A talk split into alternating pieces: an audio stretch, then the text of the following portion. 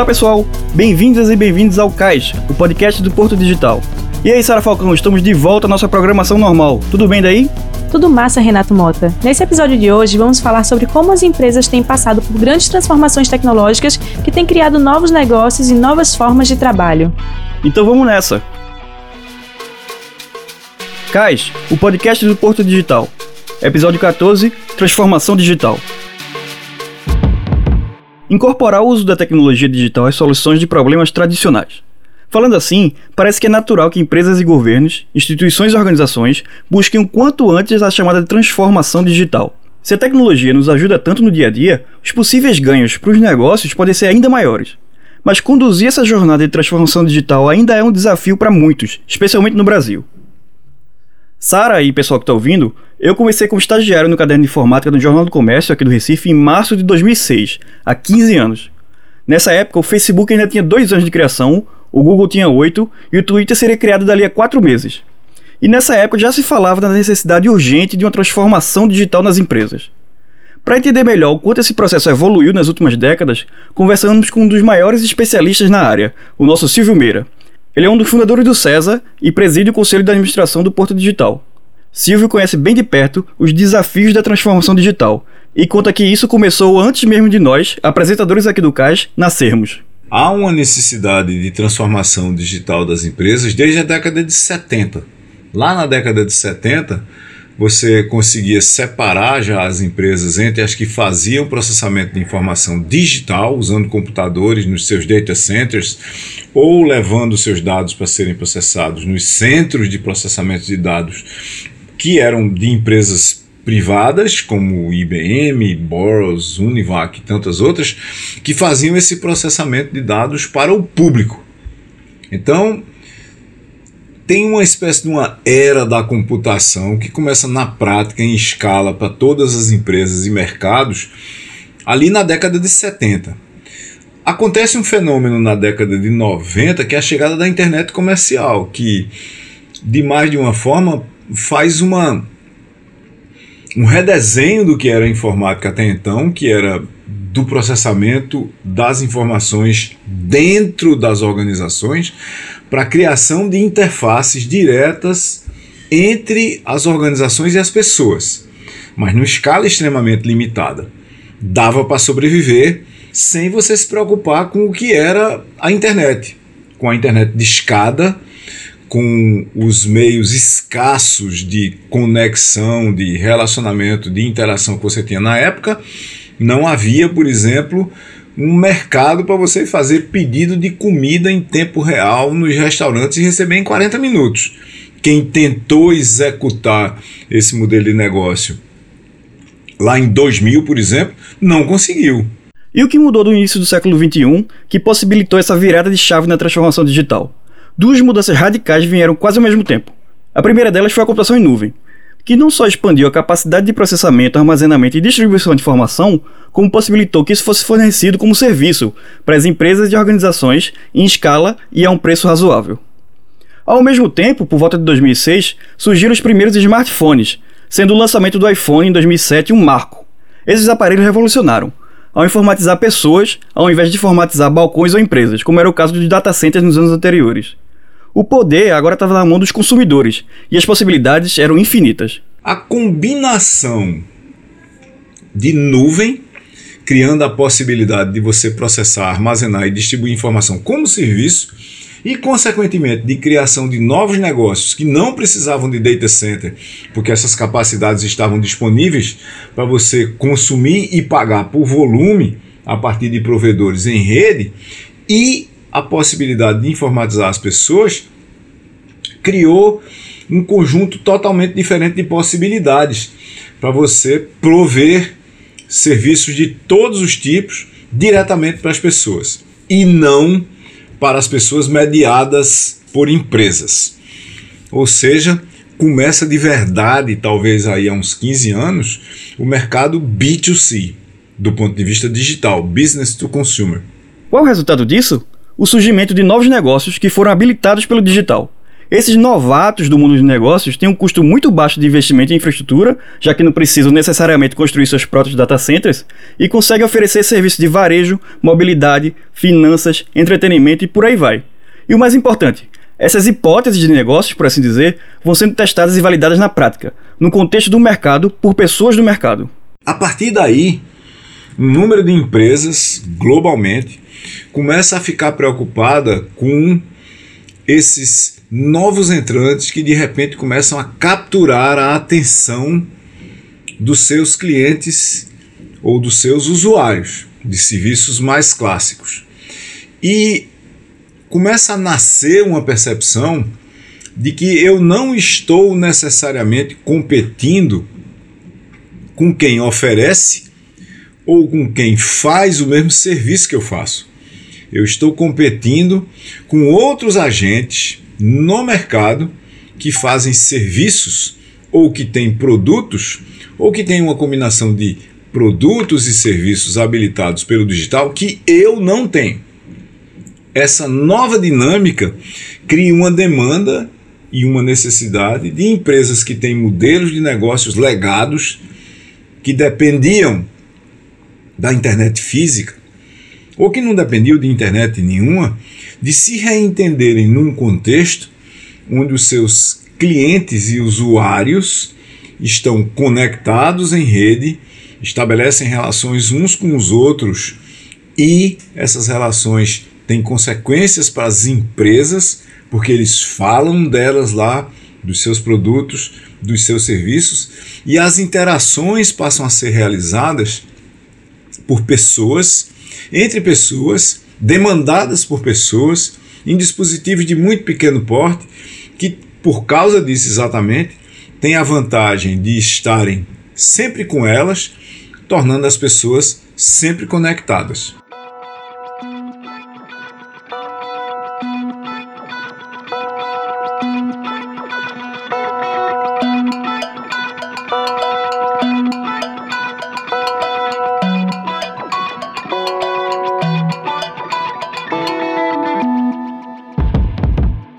Essa necessidade de transformação digital já está bem disseminada entre as empresas. Um levantamento da Samba Digital, feito agora em 2021, apontou que 45,7% das empresas brasileiras já estão implementando uma estratégia de transformação digital. Outras 30,5% estão atualmente desenvolvendo uma estratégia e só 1,9% dessas empresas consultadas não possuem planos para transformação digital. Mostrando que esse compromisso não está só no discurso, 62,5% das mais de 100 empresas consultadas, algumas delas com faturamento acima de 1 bilhão de reais, afirmaram que pretendem dispor entre 10 e 30% do faturamento de 2021 em transformação digital, e 16,3% usarão entre 30% e 50%. Apenas 9,6% disseram que não pretendem investir esse ano. Se a gente for falar só de varejo, por exemplo, o orçamento desse setor voltado para a transformação digital neste ano aumentou 87% de acordo com uma pesquisa da Sociedade Brasileira de Varejo e Consumo, que foi feita em parceria com a Oasis Lab Innovation Space. Segundo a pesquisa, as principais ferramentas de transformação digital utilizadas foram as soluções de meios de pagamento e análise de dados. Nos próximos 12 meses, mais da metade das empresas planejam implementar ainda soluções digitais em logística. Para contar como acontece o processo de transformação digital dentro de uma grande empresa, nós convidamos a diretora de marketing e produtos da Baterias Moura, Andréa Lira, para bater um papo conosco. Você ouvinte pode até não saber, mas o Grupo Moura é uma empresa pernambucana de Belo Jardim que deve fechar 2021 com um faturamento da ordem de 2 bilhões de reais. Então imagine que, com mais de 60 anos de mercado e num setor tradicional como é a fabricação e venda de baterias de carros, promover uma revolução digital não é nada fácil. Lá atrás, em 2016, mais ou menos, entre 2015 e 2016, foi quando a gente é, entendeu a, a transformação real, essa revolução que estava já batendo nas nossas portas, né? Quando a gente se deparou, disse, começou aí, a gente disse, a gente precisa entrar, era o presidente na ocasião, disse, André, ó, se vira aí, a gente vamos, como é que a gente vai vender no, na, nesse ambiente. A gente vai fazer venda na internet, ainda era esse termo. Ó, como é que a gente vai fazer vender na internet? E aí foi, foi interessante porque lá atrás a gente começou. É, eu procurei parceiros, grandes parceiros de e-commerce maiores, fui para São Paulo conversar e nada se encaixava muito com o que a gente tinha, porque nós somos é, uma, uma indústria que vende um produto que a gente tem uma caixa preta, que é chumbo ácido, que, mere, que, é, que é com chumbo, que contém ácido, que é um transporte relativamente é, perigoso e que demanda uma, algo diferente. Então não era uma simples venda né, na internet, como a gente dizia na ocasião. É, e aí foi quando a gente começou a se encontrar com parceiros que começaram a nos ensinar a entender a necessidade dos, dos nossos clientes, é, a gente a trabalhar, e foi quando a gente colocou de pé de forma embrionária o nosso serviço oficial de venda de baterias, que é o Moura Fácil né, que hoje tem, é um projeto tocado pela diretoria da nossa rede de distribuição. Nós temos uma gerência de negócios digitais dentro da empresa. E é, ter que trabalhar esse tema com parceiros, com que hoje é a TDS, que lá atrás tinha outro nome, foram transformações da própria empresa, nos despertou é, para essa grande revolução, né? Que a gente, esse modo de pensar, esse modo de trabalhar, essa, essas, essas metodologias de MVP, a gente aqui como uma indústria de um modelo de gestão muito, muito claro, muito forte, de planejamento longo, né? Plane, passa muito tempo planejando para executar, tudo projetos sempre muito gigantes não estávamos habituados né, a fazer coisas, errar rápido, é, ver qual é melhor melhorias fazendo. Né? Então, essa metodologia ágil, a gente trabalhar com, com esse tipo de projeto, foi o grande despertar. E eu diria que quem, quem despertou isso é, dentro da empresa trouxe essa grande, essa grande semente foi efetivamente o Moura Fácil, é, que é o serviço para o nosso consumidor. O Moura Fácil é um serviço oficial da Baterias Moura que permite ao cliente buscar via internet pela sua bateria e solicitar que ela seja instalada em até 50 minutos. O pagamento só é feito no ato da instalação, a entrega e a instalação são gratuitas e é uma venda direta ao cliente que a empresa faz, sem precisar passar por nenhuma revendedora e é 100% online. Eu diria que a nossa transformação nasceu quando a gente foi é, atirar em uma coisa e a gente viu o tanto de oportunidades que existiam marginais a esse objetivo. E hoje a gente tem é, a diretoria de TI, a própria diretoria industrial, a diretoria geral da, da indústria, a diretoria geral da nossa rede de distribuição, cada qual com frentes muito importantes e eu diria que a transformação hoje faz parte do nosso jeito de pensar, do nosso jeito de trabalhar, sempre com esse olhar que passamos a ter mais fortemente em não ser donos da, da verdade e sempre entender que o nosso consumidor final é quem vai nos dizer o que devemos fazer para atendê-los e crescer cada vez mais dentro dos nossos objetivos. Não tem muita empresa que é nativa digital, não. A vasta maioria das empresas que a gente acha que são digitais foram construídas na base de tentativas e erros, porque os fundamentos, os princípios e as lógicas, vamos dizer assim, as leis para competir ou para habilitar a competitividade nos mercados digitais, elas estão sendo escritas agora. Então tem muita gente que começou há muito tempo, como Amazon, como Google, como Microsoft ou Salesforce, que tentou muito, errou muito, aprendeu muito e tem ofertas bastante consistentes agora. Até nisso, Covid-19 acelerou os processos de transformação de muitos negócios para o digital e o digital em rede. Eu costumo comparar empresas com barcos no mar. Startups pequenas e ágeis são como lanchas, que conseguem manobrar sem dificuldade.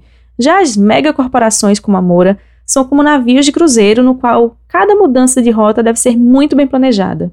Tem sim o desafio cultural, né? tem um desafio é, de uma indústria, talvez ele seja maior ainda, uma indústria tão tradicional, né? uma indústria de fabricante de bateria. Eu acho que a gente teve esse desafio de cair a ficha que o digital ele pode ser uma alavanca da nossa competitividade em todas as frentes da empresa, seja na indústria, né, seja na área comercial, seja na área de pessoas, na área de análise, ou seja, é uma caixa de ferramentas, ela não é tão simples de ser visualizada. Então, acho que esse é um desafio grande, por não ser tão tangível a sua clareza como ferramentas para algumas áreas que são mais tradicionais. Né? E eu acho que esse, é, até que a gente tivesse todos os diretores, como hoje temos, muito convictos de que isso sim era algo imprescindível para a perenidade do nosso negócio, né, para a gente continuar à frente é, como empresa inovadora, a gente precisava incorporar o pensamento digital em todas as nossas frentes, na hora de contratar uma pessoa, né, na hora de entender que o digital mudou o jeito com que as das pessoas trabalharem, da gente ter é, a entender que essa nova geração funciona de forma diferente, numa empresa tão tradicional como a nossa com pessoas com tanto, tanto tempo de casa, né? Amor é uma empresa que tem vínculos muito fortes em todo esse ecossistema, tanto nos clientes, fornecedores, como com seu público interno. Desde o ano passado, a empresa ampliou o serviço para todo o Brasil e passou a englobar também compra, entrega e instalação de baterias pesadas, que são aquelas voltadas para caminhões, vans, furgões e outros veículos de maior porte.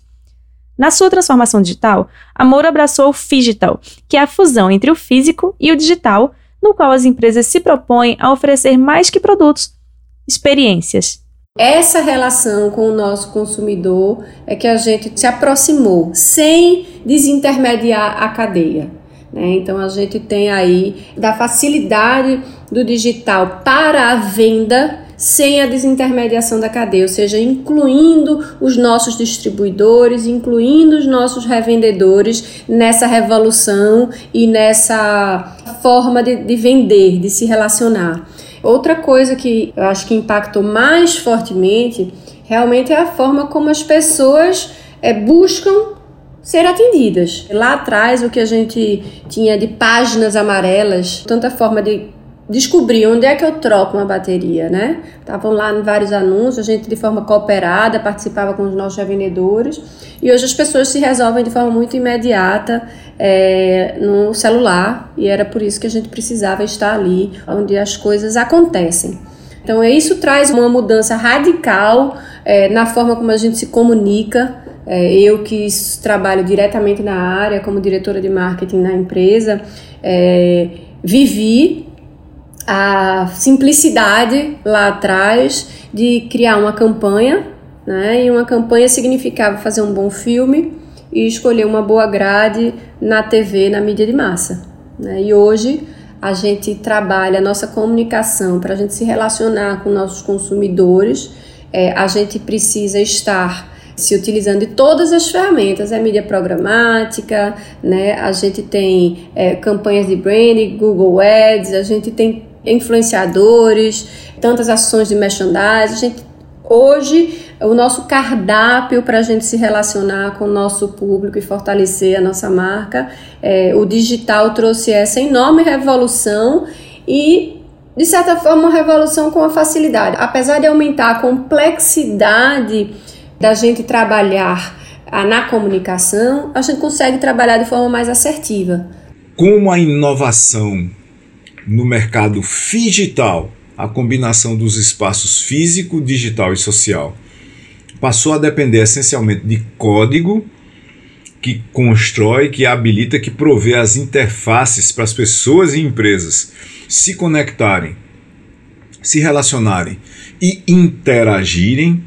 Quando uma empresa modifica seu código e mexe com as suas interfaces, isso afeta o comportamento das pessoas enquanto clientes ou usuários daquele negócio, consequentemente afetando o entendimento que aquelas pessoas que estão fora daquela empresa que mudou suas interfaces têm do mundo ao seu redor. Quando o comportamento digital daquelas pessoas começa a mudar por causa de uma oferta de novas possibilidades de uma empresa qualquer, ou no meu mercado, ou no mercado correlato, ou num mercado que não tem nada a ver, mas onde meus clientes estão também, isso afeta o potencial e as possibilidades de interação das pessoas enquanto clientes com o meu negócio. Então não tem um fim para isso. Tem um processo contínuo de inovação digital combinado com transformação estratégica que mantém o seu negócio competitivo num novo espaço de possibilidades, que é a combinação da dimensão física com a digital e com a social. A digital aumenta, estende, habilita a dimensão física nesse novo espaço, e as duas dimensões, digital e físico, são orquestradas, são articuladas pela dimensão social no tempo quase real dos acontecimentos. Esse tempo quase real não é nem o tempo das empresas, nem dos relógios, nem dos sistemas de informação. Ele é o tempo das pessoas.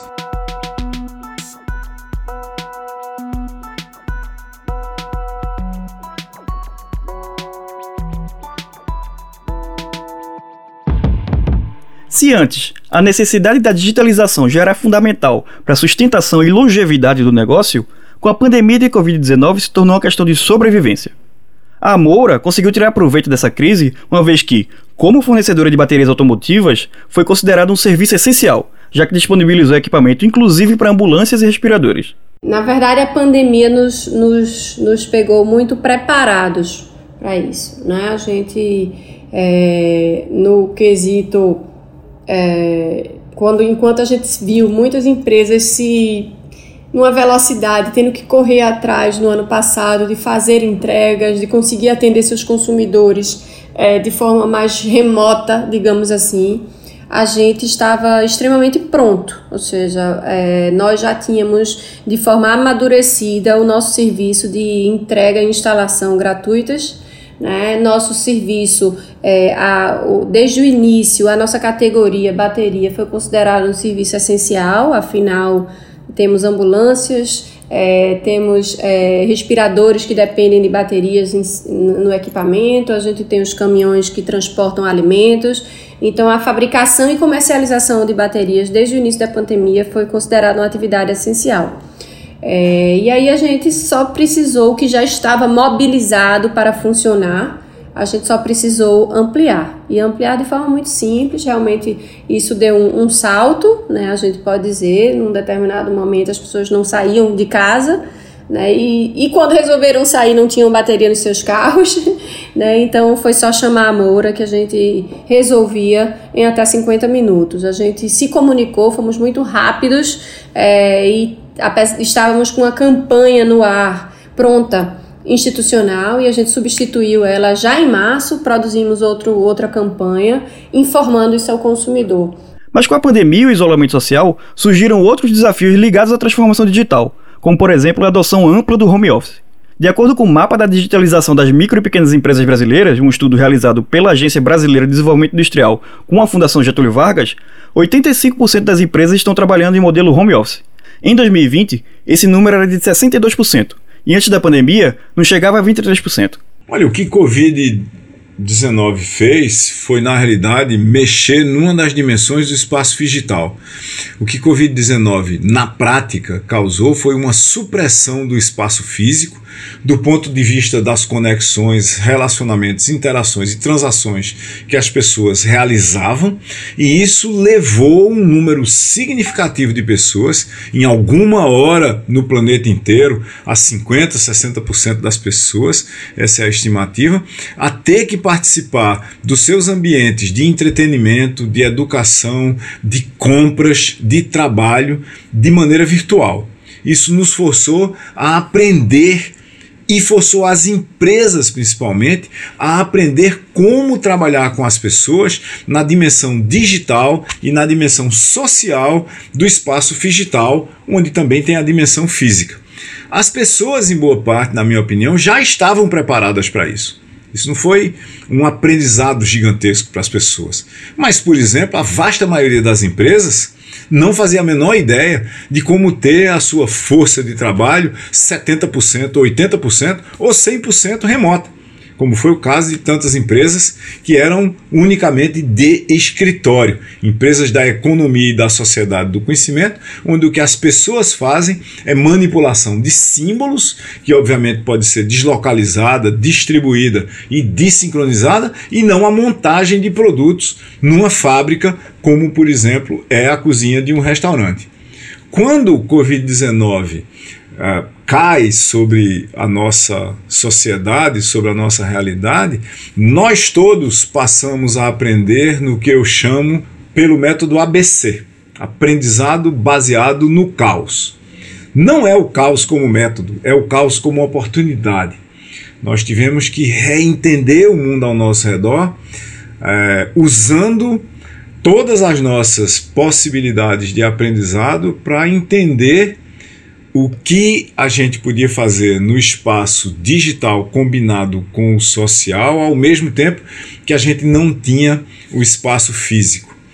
Tem uma pesquisa feita no meio do ano passado que mostra que 97% de todos os executivos consultados veem no seu mercado uma aceleração digital significativa e que a média da aceleração que eles veem é de seis anos. Se a gente arredondar, o que Covid-19 fez foi acelerar em meia década a chegada de um futuro onde os componentes digital e social do mercado, da economia, da sociedade são muito mais relevantes do que eles eram antes de Covid-19. De mais de uma forma, o espaço digital, a combinação do físico, digital e social, tornou-se incontornável e fez com que quase todas as empresas, as instituições e as organizações de Estado tivessem que levar em conta essa nova articulação, esse novo conjunto de possibilidades, essas novas dimensões do espaço ao nosso redor.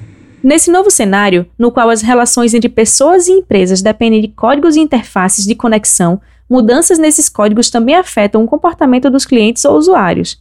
E como manter um negócio competitivo nesse novo espaço de possibilidades trazido pela combinação de digital e físico?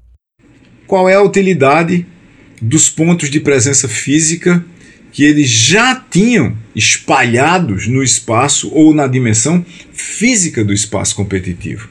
E o espaço competitivo, ele vai continuar tendo uma dimensão física extremamente relevante simplesmente porque nós que estamos conversando aqui não somos entidades virtuais, nós somos entidades físicas.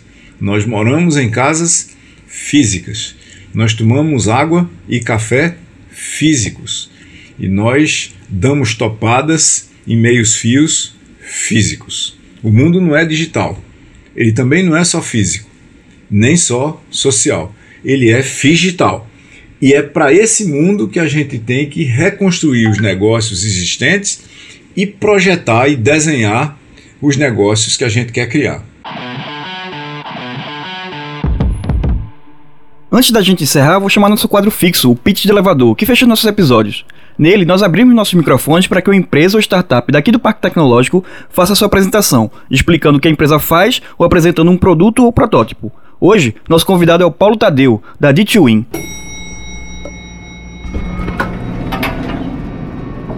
A D-Twin é um acrônimo de Digital Twin, uma empresa fundada por dois empreendedores do cluster em 2018, que ao final de 2019 convidou um time que há mais de 20 anos trabalha com inteligência artificial e que foi o grande responsável no Brasil pela implementação e uso de modos de inteligência artificial no back-office de todos os maiores bancos. Criamos uma plataforma a partir daí de cinco passos que é de captura, transformação, processamento, armazenamento e entrega de qualquer tipo de informação. E com esses cinco passos na nossa plataforma, nós conseguimos clonar qualquer processo de negócio de qualquer empresa. Então, o nosso modelo de negócio é todo baseado em inteligência artificial, todo baseado em autonomia, capacidade de previsão, capacidade de planejamento e modelos baseados em causa e efeito a partir de simulação do ambiente inteligente transformando digitalmente as empresas, não baseado em consultoria, mas baseado em produto e uma plataforma muito simples de utilizar. E com isso a gente se despede aqui desse episódio sobre transformação digital. Até a próxima. É isso aí, Sara. Muito obrigado a quem ouviu até agora e até o próximo programa. Cais é uma produção do Porto Digital em parceria com a Doravante Podcast.